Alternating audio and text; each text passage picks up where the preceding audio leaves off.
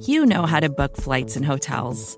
All you're missing is a tool to help you plan that unbelievable travel experience. That's why you need Viator. Book guided tours, excursions, and more in one place. There are over 300,000 travel experiences to choose from, so you can find something for everyone. And Viator offers free cancellation and 24 7 customer support for worry free travel. Download the Viator app now and use code Viator10 for 10% off your first booking in the app. Find travel experiences for you. Do more with Viator.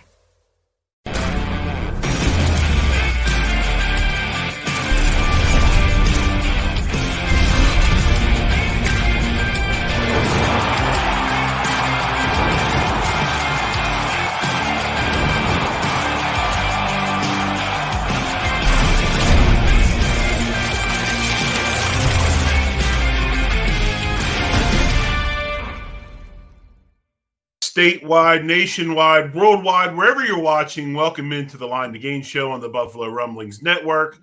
I am the big O, Jerry Ostroski. She is Sara Larson. I'm in just stifling Tulsa, Oklahoma.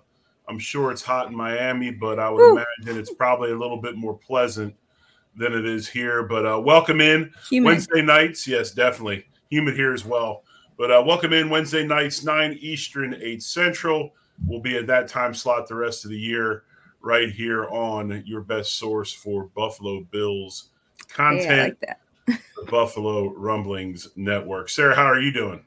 I'm doing all right. I uh it's definitely been hot. Uh we've been taking a a 3 mile, 3 to 3 to 5 mile walk depending on how we feel every day and uh by the time I get home I'm I'm drenched in the morning. So uh it's been uh it's been a fun couple of days with all this heat, but uh, you know, it's one of those things that I complain when I'm too cold and I complain when I'm too hot. So I can't figure well, out a nice, a nice ask, medium. Do you do you take uh do you get to go to the beach much? Do you go down to the beach? I mean, are you close to the beach? Um, well i'm i'm 15 20 minutes from the beach uh it's not that uh, not that far at all probably i would say 15 minutes it's the process to go to the beach that is right, such right. a pain down here. Um, trying to find parking, trying to lug everything from your car. So when I go to the beach, honestly, it's like maybe twice a year down here. I usually go up uh, to Brevard County to like Melbourne or Cocoa um, Cocoa Beach. Yeah, yeah. Um, I have a lot of friends up that way, and it's so much easier. so much easier.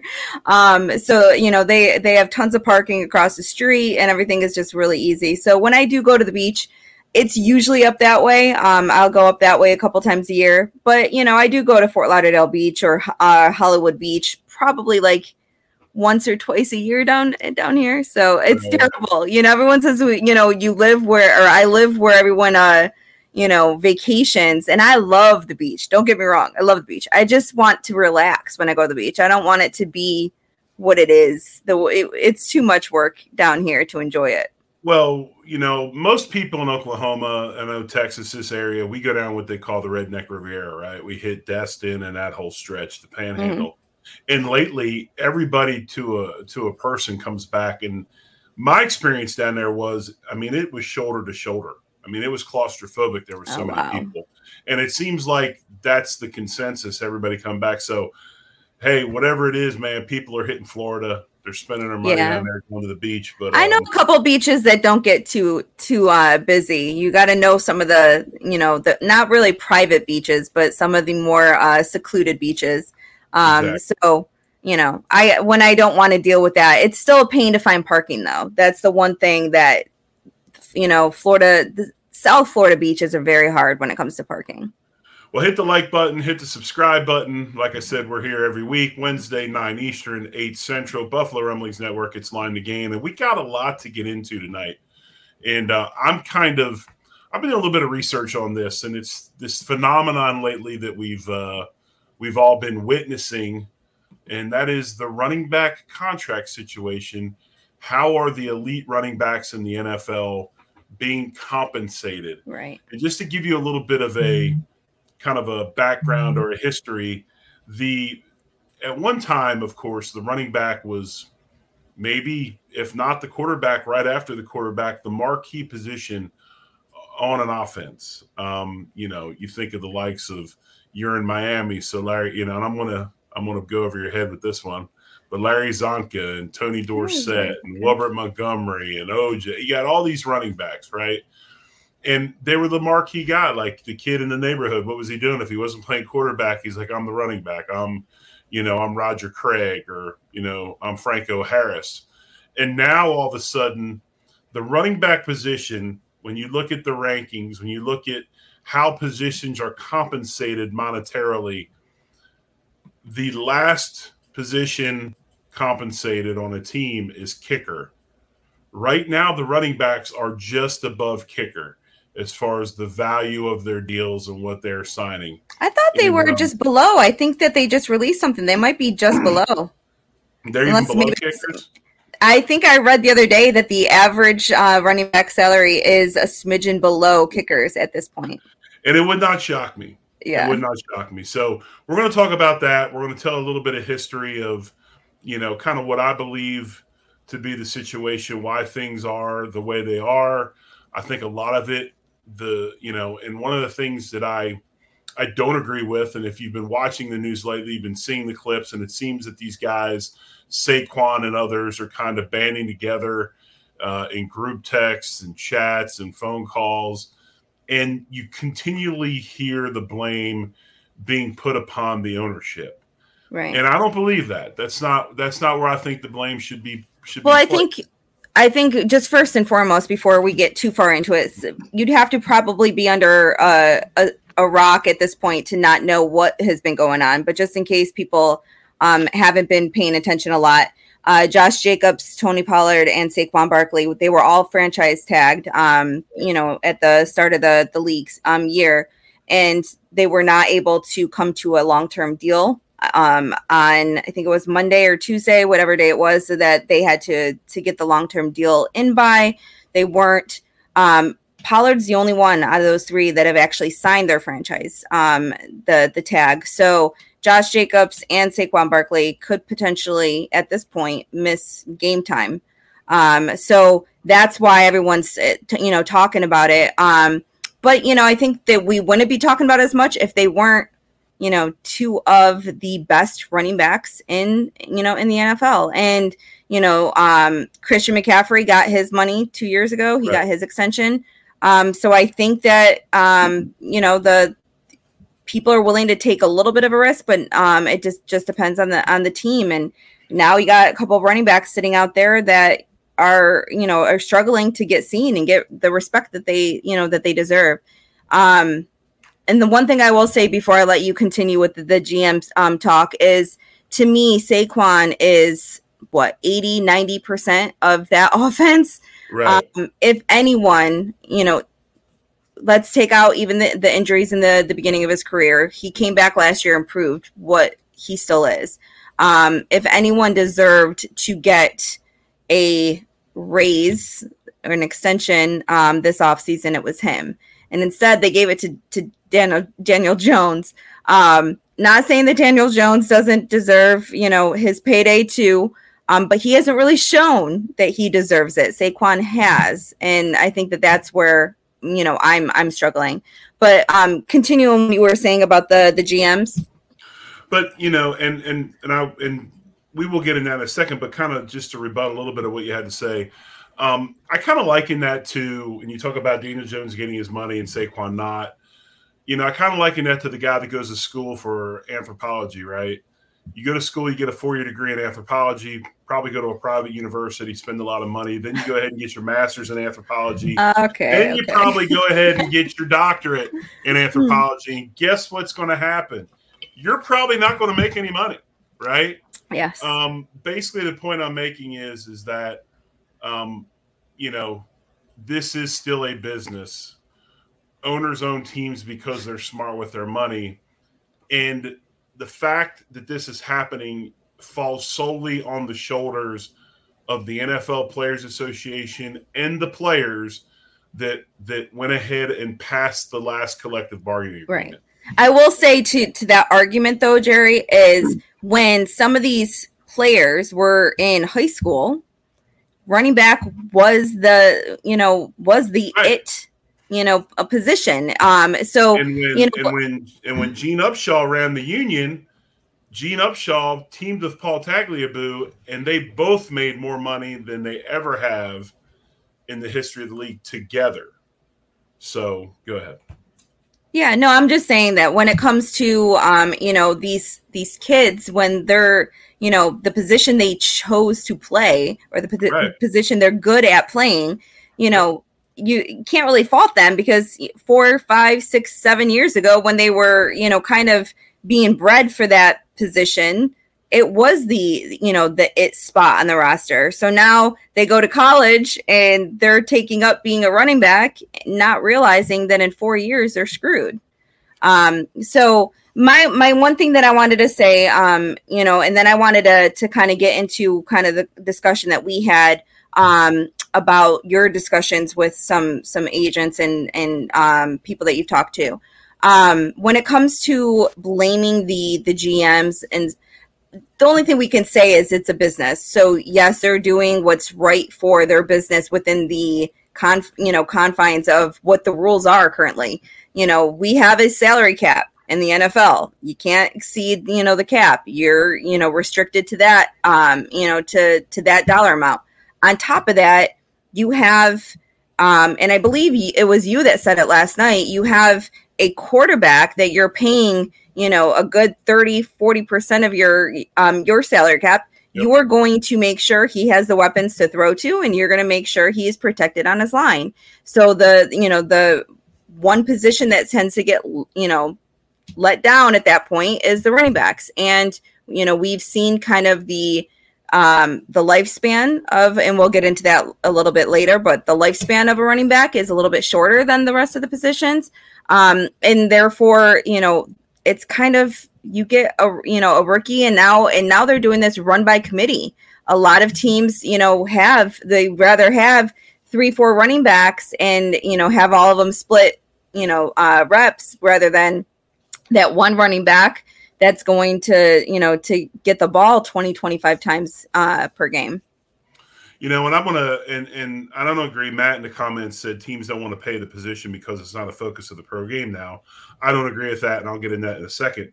But when the last negotiation happened, you know, and I said this last night, and I said it today on the radio here in Tulsa, but John Butler, who I respect, who I love, and um, obviously he's no longer with us. I was in a contract situation one time where I was going to take a pay cut.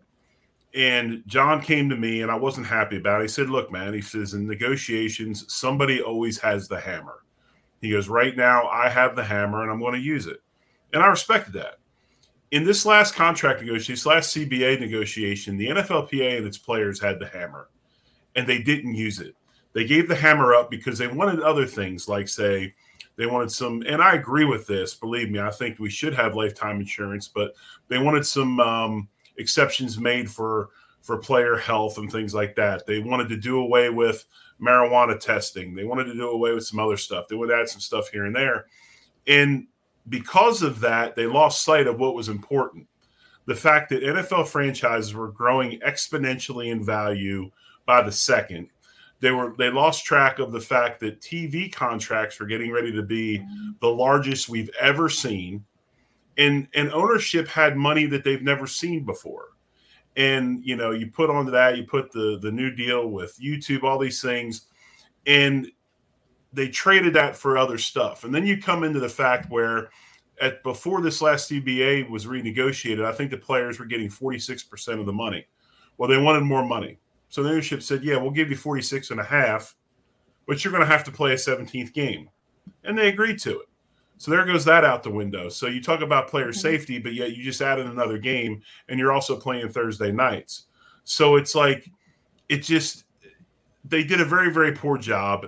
And, and De Smith, for, for a lot of the things that he did do well, one of the weaknesses he has was had was he was pretty combative. And when people start telling him he shouldn't do that, he digs his heels in.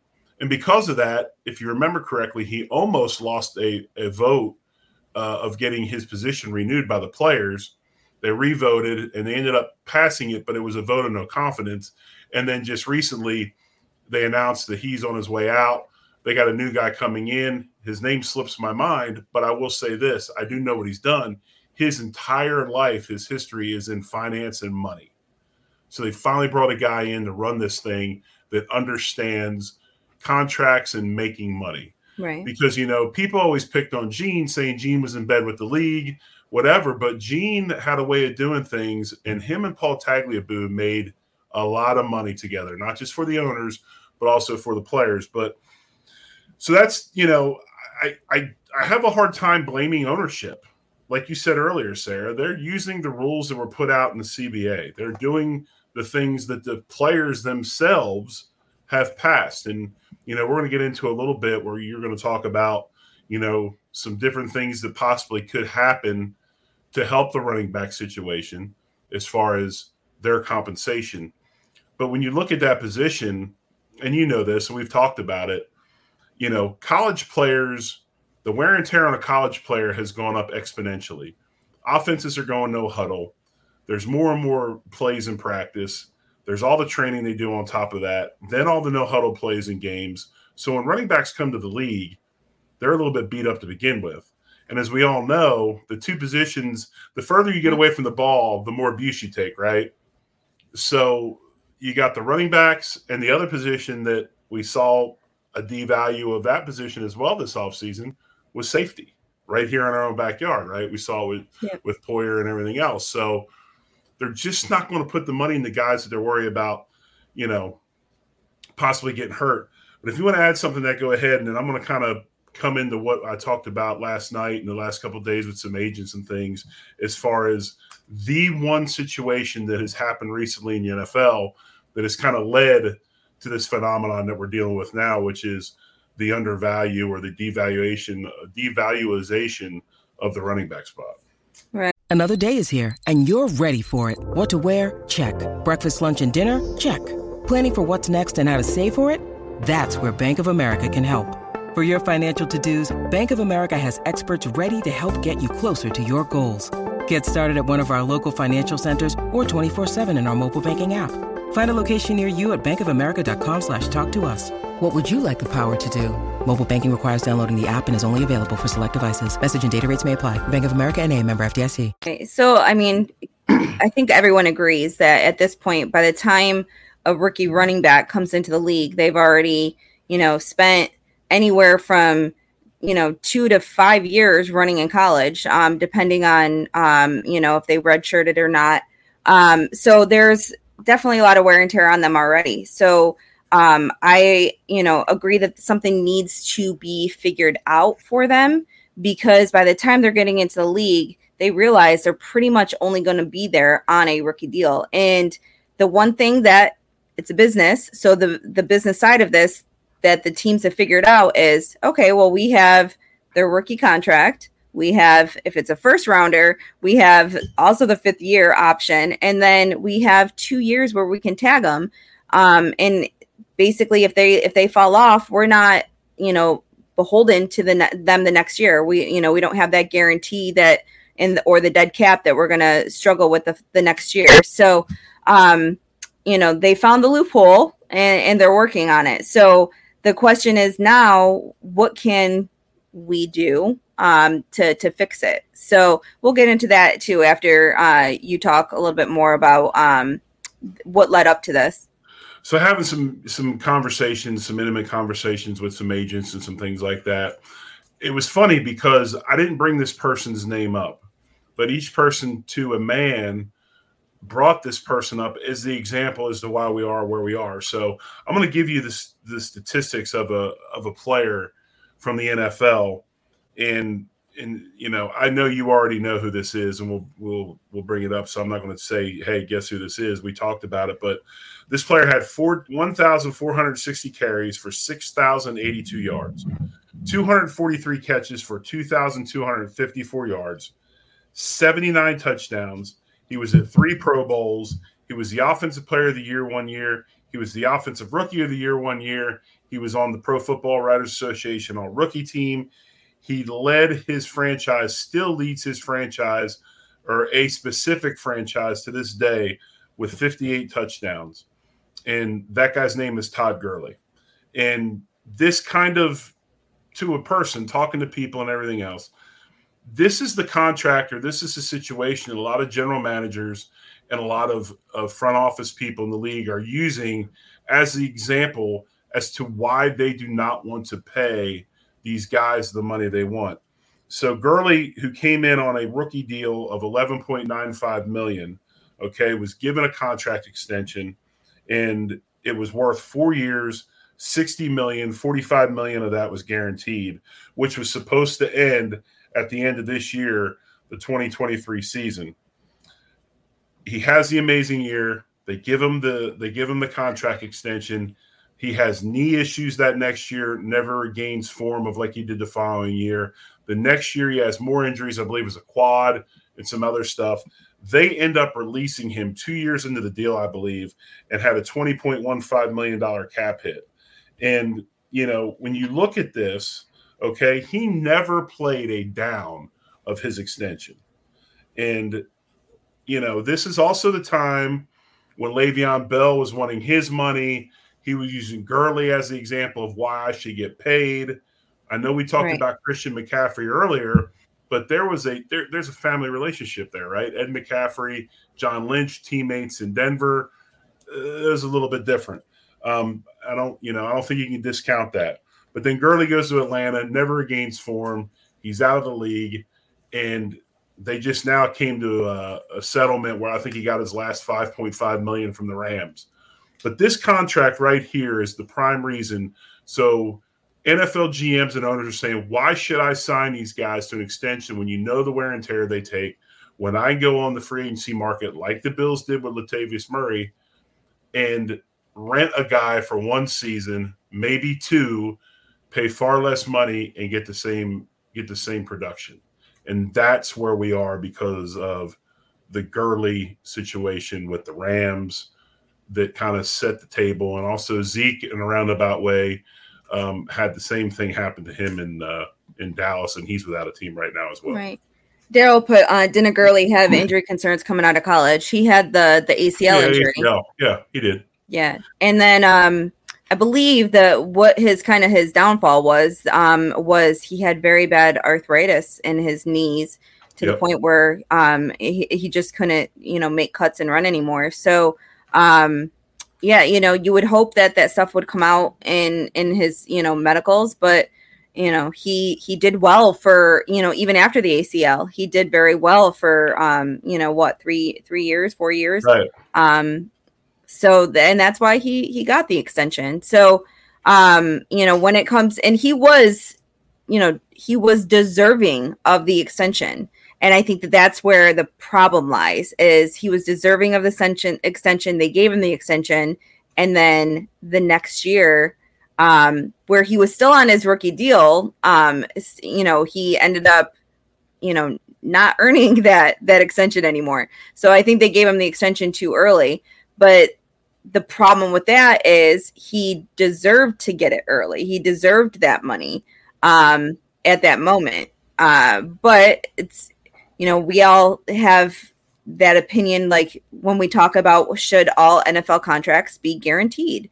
Or if they're not playing, you know, years 3, 4 and and you know, 5 should they still get that that money? Um you know, if they're not playing anymore it's it goes back and forth and i know i've had my my ups and downs of of that conversation um because i feel one way and then all of a sudden i'm like no but wait i feel this way and then it's like well wait a sec i'm contradic- i'm contradicting myself when i have that conversation. So um i think that again with now that we have an issue and we've we've figured out the fact that we have an issue um again zeke I think that it almost happened um, this year with with Henry because I, I, don't think a lot of people felt like Henry was worth his his contract anymore, and there was talks of of him being traded. You know, there's been talks of of Saquon um, being traded so that they didn't have to get to this point um, with you know having a franchise tag or having to to you know to do this extension talks. Um, so you know, basically over the last couple days, there's been a lot of people putting their GM hats on and and making you know their recommendations for what you think can be done. Um, the biggest one that I've seen is to allow running backs to have a um, a three year initial contract. How do you do feel? How do you feel about saying yeah. a specific, uh, specific, you know, excuse me, a specific uh, position having a, a limited contract to start? This is like Robin Hood. This is this is all for one and one for all, right? We're we're all in this together. If a running back's going to get a three year deal, then a then a safety should get a three year deal. A wide receiver should get a three year deal. Everybody right. should get a three year deal. Um, I think that, and the other thing you're going to get is this from the union. Okay, they are never ever going to put themselves in a position where you are going to take money away from a player because here's the thing: if you have a rookie that has a three year deal say they don't quite pan out the way that you expect, they're now gone two years earlier than they would have been. Do you know what I'm saying? So the union is really, really, they're really, really sensitive about anything that might limit the amount of money that a player would make or possibly make. Um, I am, I am on to what you're saying. I don't necessarily understand why we have to have a fifth year option for a first round pick and everybody else is a four year deal. I I don't understand why a first round pick gets penalized for my, being a first round yeah, pick. I think my opinion there was that was more towards the the franchise it, itself to benefit them because they're putting that right. huge signing they're putting the huge signing bonus out for first rounders. So now that they get that that extra fifth year and it's a guaranteed year kind of kind of like a, a, a tag to begin with. Yeah, but think about this, okay? Think about this. Think about after four years, if Josh Allen had free agency, and he didn't have the the team to have the the, the parachute um, to go ahead and say, "Oh yeah, we're gonna we're gonna give you your option. You're gonna get a lot more money, but it's still going to be X amount of dollars less than what you could have made on the open market." I mean, the two things I don't like, and and, and I know you've looked into, you're going to talk about them a little bit, are that fifth year on the first rounders. I don't agree with that. I would like everybody to be reduced to three years, not just running backs. I want everybody reduced to three years because, Sara, what it does is, what's the average year? If you look at what they tell you all the time, the average, the average career lasts what? Three years, right? Right. So we should know what's going to happen in three years. I think everybody should be three years. But the other thing that I cannot stand, and I think it is the worst it's the, and I don't understand why it's still in the it's still in the collective bargaining agreement. Franchise and transition tags are brutal, brutal, and I think that's something that should go away as well. Right.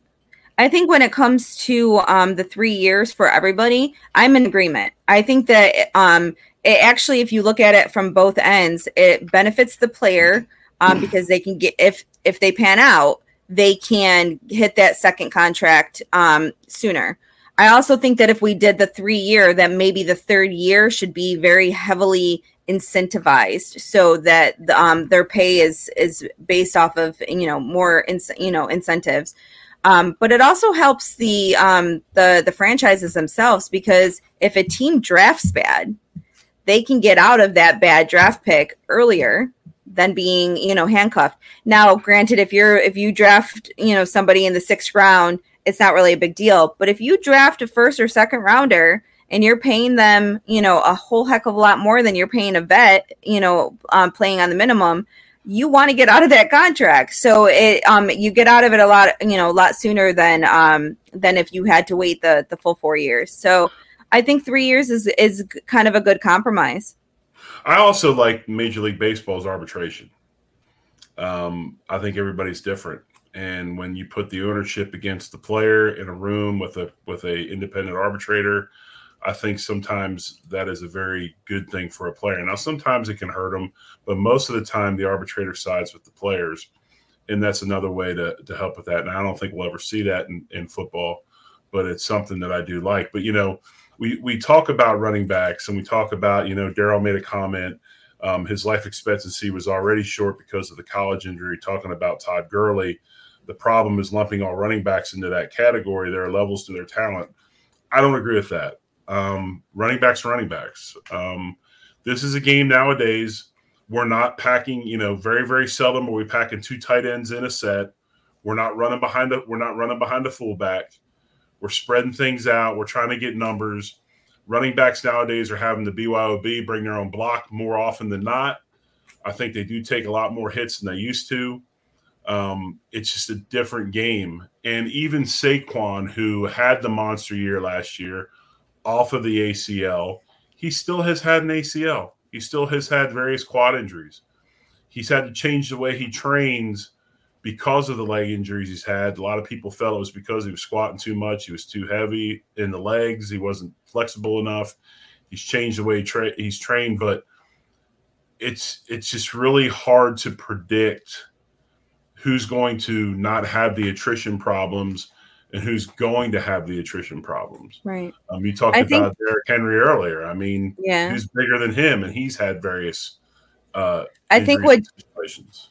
am I, I and I could be wrong, and Daryl Daryl can uh, correct me in the the comments, but I think what he was saying is the various levels of um of you know how good a player is. So like you're not going to compare you know Saquon Barkley to um I don't want to call out a, a running back. Oh, I who's- know what you're saying. No, not. say it. I mean, yeah. Uh, you're I not feel bad doing it. Saquon- You're not going to say Saquon and Singletary are the same back. I'll say. it. Right. There you go. Okay, we we'll, we'll throw singles. We'll throw Moto under the, the bus a little bit. I was gonna I was gonna say James Cook, but we're not. We haven't given him a chance yet. So, um, but you know that's you know that's the thing right there. So, I you know someone else actually on Twitter suggested why don't we combined and have a skilled position um, where if you you know have you know a certain percentage of your off you know of the offense runs through you um, that basically you can take the top you know five or ten. If you're going to do the franchise tag do it off of that skilled position who you know has a that certain percentage or more of the offense and you you you know factor the the tag on that. Because the problem is is that you know you're you're doing the top five i think franchises top five um running back contracts. But if all the running back contracts are re- are, are being reduced and reduced and reduced then their their franchise tag is now a whole he- you know whole heck of a lot less than it used to be. Um so uh, I think that that's the problem right there. And then you have you know certain players who got who got it. So now you know CMC's running around with a you know fifteen million dollar a year um, contract, and these you know you look at um, at Saquon, and I think there was a, a article that was put out the other day that if you look at Bijan, Bijan got more cash this year than Saquon did. Granted, it is because he got the his signing bonus and, and everything else, um, and he's going to be paying playing on the base salary over the next couple of years. But cash wise, he made more money this year than you know the top five running backs. So it's it's got to be hard to um, for them to to kind of stomach that. They have to think back and realize. I mean, Saquon was what number two or three. He was drafted like you know Right. second or third, so he got a nice signing bonus as well. So Right. Um, you know, he definitely got got paid up front. It just makes it harder. Um, they tend to forget that money when they're you know when they're only making two three million a year, um, a, a, you know base salary. And what the, and what the fans have to understand is is that the word fair never is ever used in a contract negotiation. Nobody in that league, there are no front office people that worry about if a contract that's being given to a player is fair or not. They they don't care. All they care about is how am I going to keep the most money and not give all that money away and you know daryl talked about you know and, and yes he you know i do see the remarks and like i said I've, i understand where he was going from but you know san fran took a they took a chance on christian mccaffrey i mean christian mccaffrey's been injured most of his career has he not um, he's had games he's missed almost every season so Every season, you know, you know, the Niners, they took a they took a flyer on him. And yeah, he's an amazing player when he's healthy. Like I said, I think some of that has to do with his father, uh, Ed and John Lynch's uh, you know, friendship from from the Denver Broncos back in the Super Bowl days, but there is no, you know, that's the thing is and I understand it. I kind of look at it as the player side of it because to me, when I write that check or it comes out of my ch- or out of my my paycheck and that money goes to Washington D.C. for my union dues, I'm not paying union dues to have a different set of rules than another guy. Okay, a union is what? We're all the same, right? We get the same right. uh, two 15 minute breaks a day. We get the same holiday stuff. We do all that. I'd have to think if if the players union went out and started making different deals for different positions, you know, the electrical workers, the teamsters, the truckers, they'd all be standing outside the office going, "What are you idiots doing? Right? You're killing us." But it's it's it, looking at it as a player, it's just it's it's not fair. And again, I just I, it's really hard for me to blame ownership because they had the opportunity to negotiate this, and I know I know work stoppages suck. Uh, fans don't want to not watch football. I don't want to not watch football. Don't even. okay, I don't want. I want to. don't want take to it away. Right, I want to watch all the football I can, but sometimes, you know, tough times call for the drastic measures, and that is, you know, I remember when I was a kid when the strike happened in the NFL.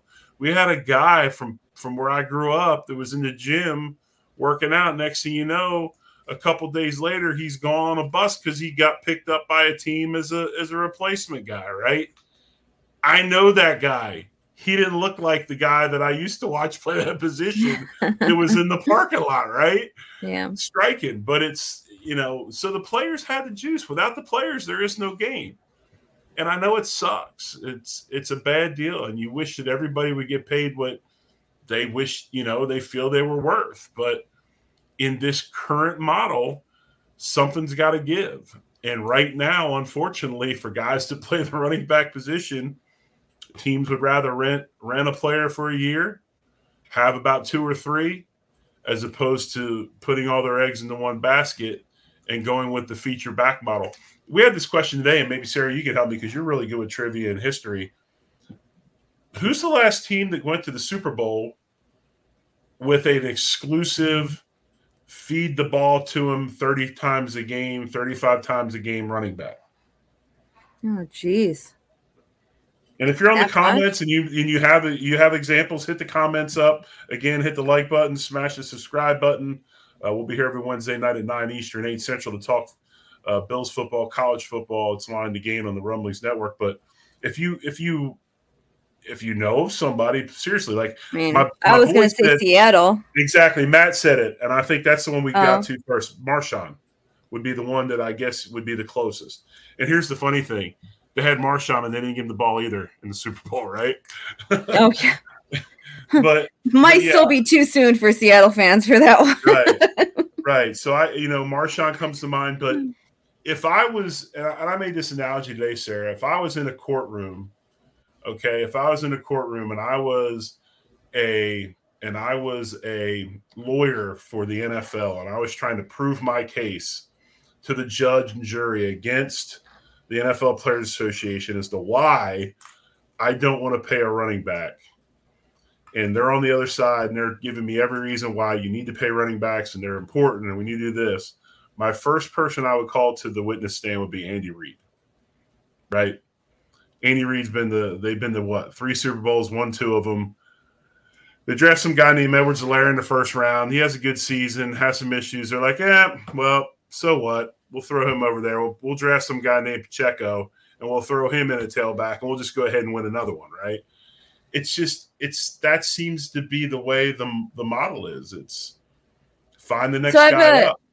I have a question for you. So, what do you feel most running backs? What do you feel like their their life expectancy is when it comes to um their their best years? Do you think that it matters whether or not they're they're 20 years old yet or do you think it matters that they you know they usually don't hit that stride until they're 23 24 because they're you know they're going up against bigger guys obviously you know um, there's some type of difference between college and and pro so how do you feel what do you feel are those years I think that a back comes in and after uh, by the third season he should be pretty comfortable with what he's doing.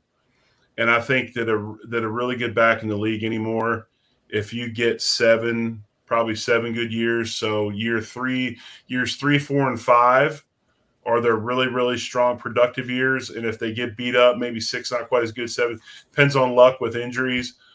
Um, I'd say probably a long running back career is probably going to be six or seven years, and that's But do going you to be. do you think it correlates with their age? So do you think that by the time they're 28, they're already on the the downward swing?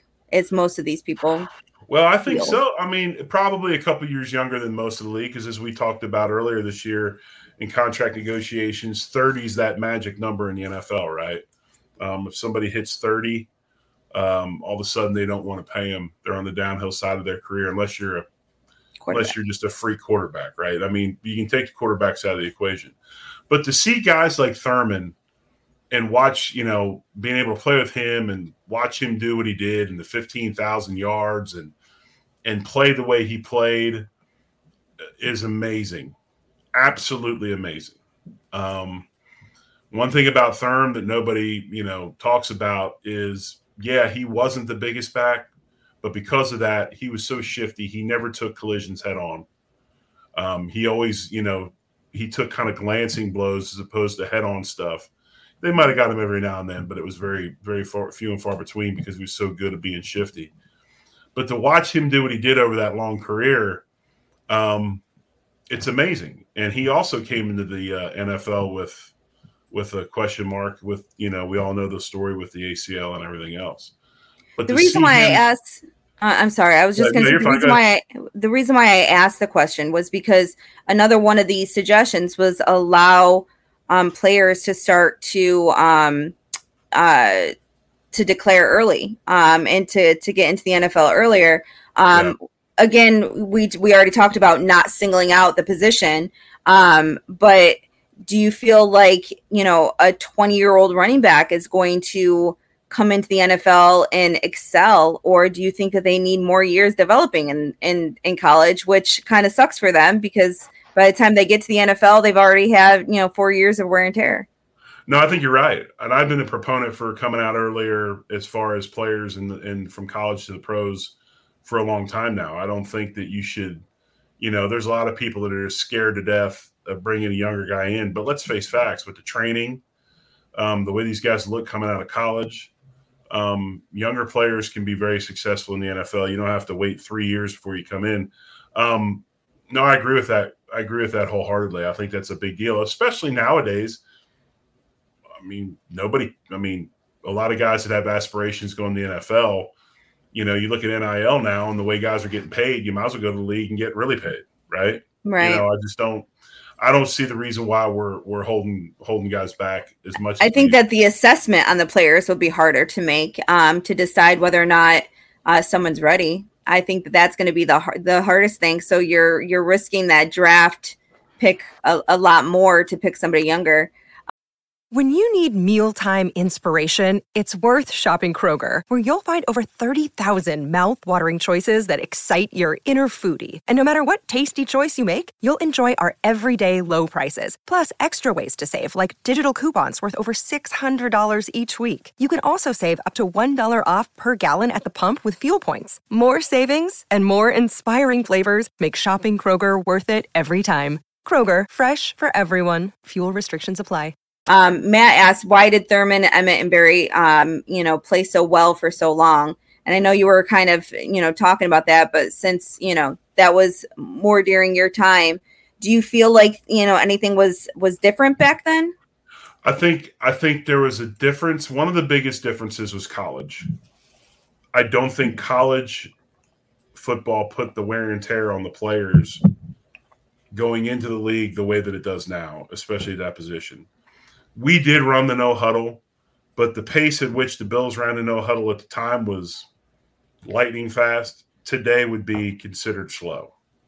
Um, I just think the amount of plays the players have on them now before they even get to the league is is much different than it used to be. Um, I think the style of offenses were different. I think that you know you look at the way we played with two tight ends a lot of the time. You had a fullback. You know, Emmitt Smith had Moose Johnston in front of him the whole time, right? I know Thurman didn't have a fullback, but you know a lot of times we'd hop into two tight ends. Um, and again, Thurman was was a freak. I mean, he was able to to not take anything head on. Um, you know, it was just different. So I think a lot of it had to do with not just not just the style of the offenses that we played back then, but also what was going on in college as they came into the pros. Because I yeah. agree with you know Daryl kind of said it earlier, and I agree with others. If we talked about it with, I've talked about it with some friends and everything, and I talked about it with my guys last night. Um, you know, the, a lot of players are coming into the league with exponentially high amounts of wear and tear on them. Yeah, I think that's yeah. one benefit that we have with with uh, James Cook right now is he was pretty much that off pace third down, you know, back um, right. for for Georgia, so he doesn't have as much wear and tear. And then he split um, carries last year with with Singletary. Well, my favorite, so, yeah, my favorite back in the league is that way, Sarah. I mean, Josh Jacobs is that way. I mean, Josh was a third down back at Alabama. He didn't take a ton of wear and tear at Bama. I mean, he's he's primed to have an unbelievable season. Um, unfortunately, he's caught in the conundrum that he can't get out of, which is right. what's going on with paying running backs. Yeah. And, uh, you know, but again, if they're handing the ball off to him 20, 25 times a game, uh, and he's getting that the brunt of that that offense, um, just like Saquon, they, you know, I I feel for him because you know that that wear and tear is going to start coming up, you know, pretty quick. We're not a huge running team, so um, I think right. James Cook could could literally last, you know, two three additional years if we, you know, u- utilize him correctly and right. everything else. But um, whether or not he pans out, um, which we all hope he does. Right, and, and you know, it, it goes to the it goes to what we talked about. You know, we talk about all the time. The the day and age of the feature back is over with. When you're paying all the money you're paying for these quarterbacks, and you're running so many RPOs and so many reads. You know, the read option stuff and, and the passing game and everything else in the in the game nowadays. Are you going to pay a guy that type of money? And are you going to put the time in and hand them the ball 35 times a game? I don't want to take the ball out of Josh Allen's hands that many times. Um, I'd rather go ahead and let let Josh Allen make plays. So I think that's a big part of it too. Matt just said, and unlike other pro sports, these players are forced to attend and stay in college and aren't um, until they're drafted as pro. I mean, it's a little different now with with the NIL deals. Um, some of them are getting paid. there's NIL. There's there's guys in college getting NIL that Saquon and those guys wish they were getting. Yes, I mean the, some of these NIL deals are ridiculous, right. um, and they are making more money in college than they would as a rookie, unless right. they were, you know, drafted in you know the top ten of the first round. So, um, but again, uh, the the one thing that they're not they're not hand uh, you know handcuffed to a, a, contract and all that other stuff, and um, some of these you know deals, yes, they're they're with sponsorships for the school themselves, but some of them are, are directly with that person. So if they if they wanted to leave the team and go to another team and you know and enter the the um the portal, they they might be bringing that that deal with with them. So um you know I think nowadays that that they they do have the um the NIL possibility. Why not make it uh so that they can enter the league a little bit earlier? Um I, I mean, as a mom, I'm going to say that, you know, you, I think that you, by the time that your child is, you know, 18, 19, 20 years old, they are considered an adult. Um, they, if they want to play football for, you know, for their life and, um, they're, they're going to make that decision, whether they're, you know, 19 or 20 or 21, 22. So, you know, I think that coming out early could be an option, um, as as well as you know the the option of um, even maybe doing a, a, combo, having them be able to come out early, but then also doing that three year contract. So if they don't pan out, then the the teams can at that point, you know, walk away from the from you know that bad pick. So maybe doing a little bit of both. You know, I think ultimately though, you know, ultimately we've thrown a lot of ideas at the wall. I mean, there's a lot of things you can talk about. You can feel bad, you can not feel bad. But ultimately, the way this gets fixed is the new leadership of the NFLPA comes in and he petitions the owners and says, look, um, I understand we got what another five years, I think, left on the left on the collective bargaining agreement. Somehow, some way, um, get them to the table early, and somehow, some way, get this thing renegotiated to where it's back to where it should be, which is in favor of the players and in favor of the guys that go out every week and and and risk their their lives and livelihood and everything else. Um, you know, it's it's a shame that we're in this situation, and it bums me out that we're in this situation because I would have thought by 2023 we would have figured it out as a union and as players that you are the reason people come to the games. They want to see players. They right. don't want to see the ownership. They don't really care about the coaches too much. I mean, we complain about them, whatever, but the reason you spend all that money and you're going to spend the seat licenses at the new stadium, you come to watch the players.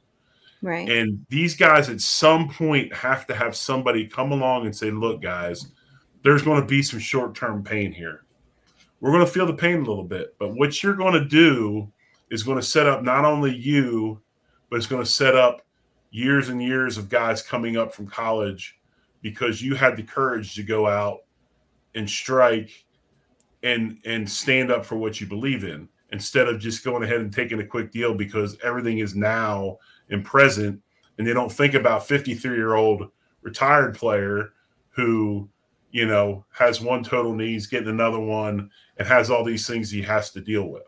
Right. And I um, think that a lot of these running backs, though, that are currently in this situation, they probably don't feel like they have the time to to to get on board with this because even though they could be the the reason for the change, they might not feel like they're going to benefit from that change, especially if it's going to take, you know, a year or two or three to get the change to come. So, um, I don't know, but you know, do you think Saquon or and or uh, Josh Jacobs will end up sitting out at all?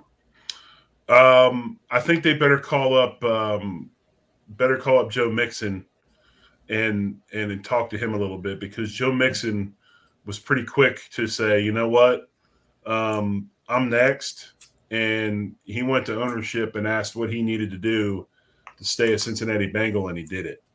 Um, I don't believe that you sit out a season. I think all you do when you sit out a season is lose money because unless next year was a whole new collective bargaining deal, they're going to be right back in the same situation next year and probably will be offered less money because they don't have any tape from the previous year. So, in my estimation, it's never good to sit out. You've got to be present. You got to be you got to play because if you sit out, you're forgotten about. Mm-hmm. And you know, I don't agree with that, and I would like to think that their agents are giving them that. Um, well, all they got to do is show them what Le'Veon Bell, what he yeah. did. next thing you know, you'll be fighting. Next thing you know, you'll be fighting in the UFC, right? Yeah, and I mean, he never came back from him taking off his year. No. Um, Daryl put, "I just came from a high school." Uh, fall and winter sports orientation. High schoolers are about to sign nil deals, according to the athletic director. It's all about to change. Um, I've been hearing that a lot uh, with uh, with the recruiting aspect um, down here with the scouts going to um, to different high schools and uh, trying to get them obviously to entice to to to sign an offer for um, their university or whatever.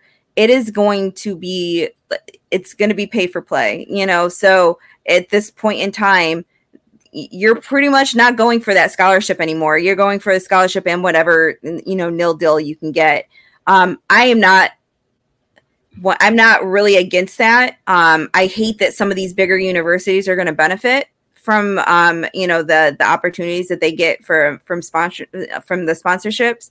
Um, you know, and and that even goes with Miami. Miami has literally one billionaire who is is helping you know with the the nil deals for the hurricanes. So you know i understand that you know each university is going to have the one or two uh, people who are going to be you know feeding the um feeding these kids. But some of these kids are 17 years old um 16 17 years old when they're signing their their offers um to to go to a team. That just scares me that they're getting dangled all this money in front of their face um at that age so uh, hopefully the you know college football can figure it out. Um, I don't like that it's kind of become a free for all with however much money that they can offer you. It's becoming a little ridiculous. a very prominent AD in this region um, recently said to somebody I know, um, he gives it two more years. Um, the Wild West is going to happen for about two more years. And then at some point, Congress is going to have to step in and regulate this whole thing. I don't think that I don't think the days of paying players is going away. And matter of fact, I'm a big proponent of, of, of paying guys extra stipends for doing what they're supposed to do. Um, if a kid rolls in, I mean, there's there's some some rules out there right now where you can pay a player, uh, any player, not just football, golfers, soccer players, whatever. Um, you can uh, it's called Alston money. You can give a guy up to six thousand dollars a year in extra money for getting grades. Okay, so a coach would set aside a grade point. You meet your grade point, you get a bonus. I have no problem with that. I think that's great. What I do have a problem with is is getting one hundred fifty thousand uh, dollars just because you know that's not that's not an NIL deal to me. That's not endorsing anything. I mean, how many how many? Let me ask you this, Sarah. And you're in one of the most visible, high traffic, you know, Hollywood like cities in the world.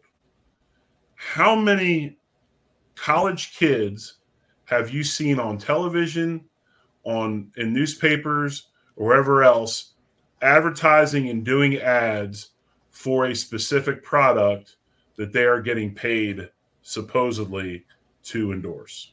I have seen a little bit down here in Miami, um, a couple of things going on with uh, like a local car shop and and stuff like that. Um, but that's the thing. They're then they're driving around in you know Lexuses and I mean, right supposedly one I, I haven't seen it but supposedly one had a rolls royce um like that's that's crazy um, i've seen one i've seen one in tulsa it, it had to do with an oklahoma state athlete and it was a car dealership.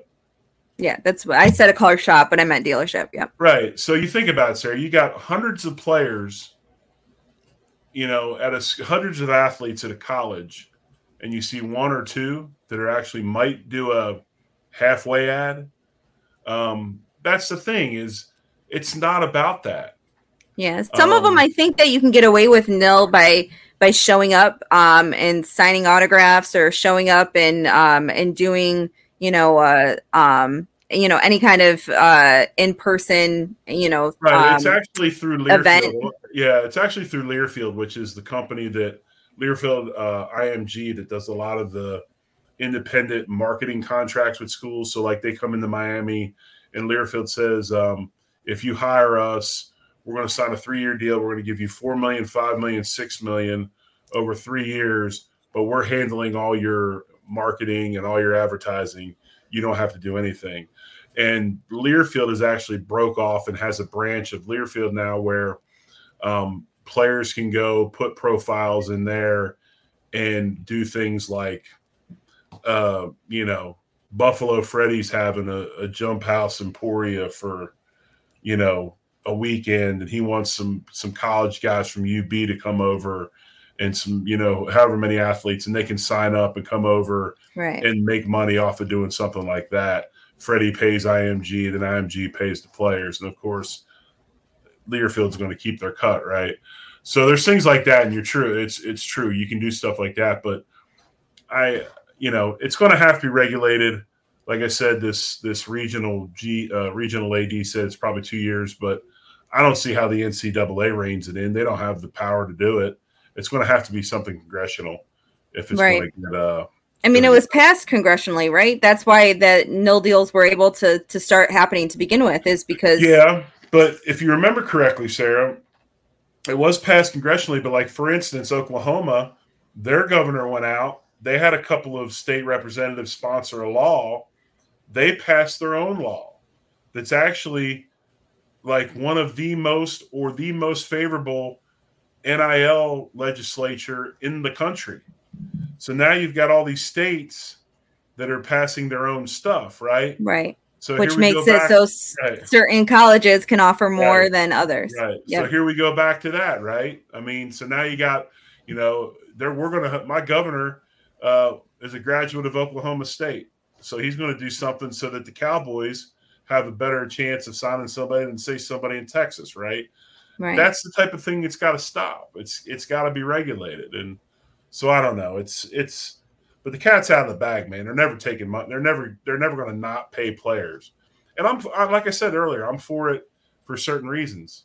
Doing you know doing a good job, working hard, grades, things like that. Going to a school and reading Dr. Seuss to the first graders. Float a dude 250, 300 bucks. I think it's awesome. Yeah. You know, but don't yeah. don't lie. Don't we're lie talking we're talking millions now. I mean, yeah. there's been I mean, granted not all of them are you know, I've I've seen hey, whether or not all of them are go maybe ahead. that's the answer, Sara. We can get Saquon and those guys an NIL deal. so they can make their money, but then the NIL don't even start because pretty soon pretty soon the NFL is going to start having freaking sponsorship patches on their jerseys, just like the NBA, and it's going to get ridiculous.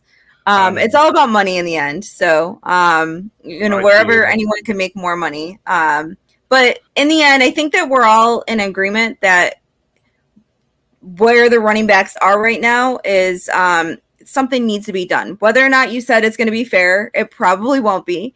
Um, but I think that they do need to start the, the conversation. Um, and I, I hope for Saquon's sake and for um, Jacobs' sake, they're not the scapegoats in the end. They're not the, but you know, but maybe they'll at least be the ones that that lead the rally for other running backs down the road. So, um, do you have anything else left that you wanted to talk about this week? Um, no, I'm just excited that the British Open starts tomorrow. I'm sure you're excited right. about the Open Championship over in uh, no. Royal Liverpool. I mean, you No, seem to be a big golf fan, Sara. um, so I'm excited about that. Uh, we've got birthday galores in this family. Um, Nice, I do get to go to a I do get to go to a rock show, or I should say, a, a country country rock show uh, Saturday night with my son and some of his buddies. Uh, he bought me some tickets for Father's Day. Oh, what a- nice. What a, wonderful son that he would buy me Yeah. concert tickets for Father's Day. That's so awesome. can do that. Um, so if I have energy, any energy left on Saturday I don't, or Sunday rather, I don't. I'll, I'll find something to do. But no, it'll be a cool week. I'm a big fan of the British Open. It's always fun to watch when them guys play over there. And hey, guess what else is happening? What? People are reporting training camp. Man, it's I know. begun. I will be uh, leaving next probably Saturday or Sunday. Um, I'm driving up to New York. Um, oh Jesus! Sorry, I just saw the comment because you started laughing.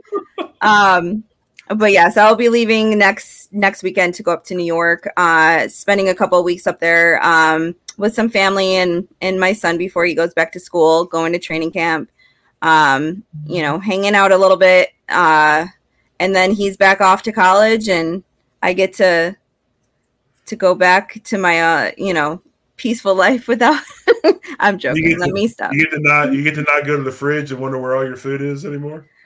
Um, no, the problem is is that with him around, there's too much food all the time. It's every day. Are we going to go get something to eat? Can we go out to dinner? Can can we go to the store and buy more? I'm like, what happened to the freaking eight pack of burritos I bought you yesterday?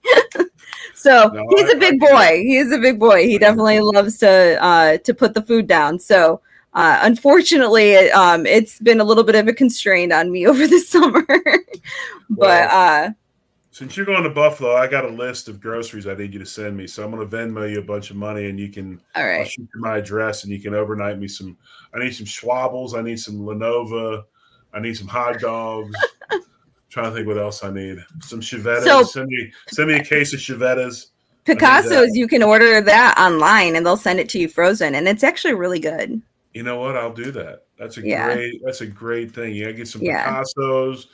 You know, you can get me send me some pierogies. I'm. You know, I got a Oh, list yeah. of things I need. I know someone who makes some really good pierogies, so maybe I can Oh, get really? somebody to make some. Yeah, Ooh, yeah. So that. Can I get an NIL deal with that? yeah, right there you go. Um, so just to let everybody know, tomorrow night um, we have Mafia Cast, and um, we are going to be starting within the next week or two to kind of um, update the schedule a little bit. People are going to be moving around just a tiny bit, and uh, you'll start to see some uh, some broadcasts about that. I'll I'll be sending out a new lineup um, uh, over the next couple of days. Some new shows. Um, in you know everyone's favorite shows will be back as well. So I'll send that out in the next couple of days. Um, Ralph just put just to you know, yeah. I know that we didn't talk about it. Um, that Pegula kicking uh the the executive vice president um out of the of the front office. Um, obviously, you know, it was put it was stated that he you know was mutual. Um, I don't agree that it was mutual. I'm sure that there was a reason why. I've heard speculation. I'm not going to talk about the speculation because to me it's all rumors until someone else that's in the building says that that that's the reason why. But um but yeah, so I don't believe that it was mutual. I believe that um they gave him the grace to to leave um and and said we were mutually parting ways because of that. Um I hope that we can you know act like it's status quo and um, hopefully there's not going to be too much um, you know of a burden in the the front office uh, with that happening especially with the the stadium and everything else that he was working on well the thing that bothers me and we'll talk more about this next show i don't want to go too much longer because i know we're up on we've already hit an hour or a little bit longer but um, i'm starting to wonder if if kim Pegula was really the visionary of this whole thing and now that she's not around, um, things seem to be quite a bit different. And yeah. I'm not necessarily sure if it's for the better, to be honest with you. Yeah, I'm a, I'm a little nervous that she's uh, obviously not going to ever be able to come back and uh, you know and and take her position most likely. Um, you know, my understanding is that you know that's not going to happen. So, um, you know, he was he he stepped in and was supposed to be that that person um, things didn't go, I guess, the way that people expected it to go or wanted it to go, and uh, and he's out. So um, my only concern is is having the Sabres and the PSE um, team controlling so much. Um, it is a lot to to take care of one franchise, let alone two and a company um, with PSE and you know everything that they do. I think they're controlling they control the bandits as well. So um, it's a lot. So and I might be wrong about the the bandits, but I you remember we had that little conversation about money a while ago. Um, maybe things you know there's perception and reality. When you have administrators working for two teams, um, you're only making one paycheck, not two. So right maybe there's a little bit to that. But anyway, hey, we're out of here for this week. Yeah. Again, this is Line 2 Gain. We're here every Wednesday, 9 Eastern, 8 Central. Always hit them comments, always hit that like button, smash the subscribe button. Um, we'll be back next week with more uh, Bills content, more Bills talk. We'll probably get into that whole administration thing a little bit. Plus, we've got some college football to talk about as well because we are a show that talks about college football. But um, she is Sara Larson. I'm the big O Jerry Ostroski. We'll be back more next week here on the Rumblings Network. As always, one love and go Bills. Go Bills.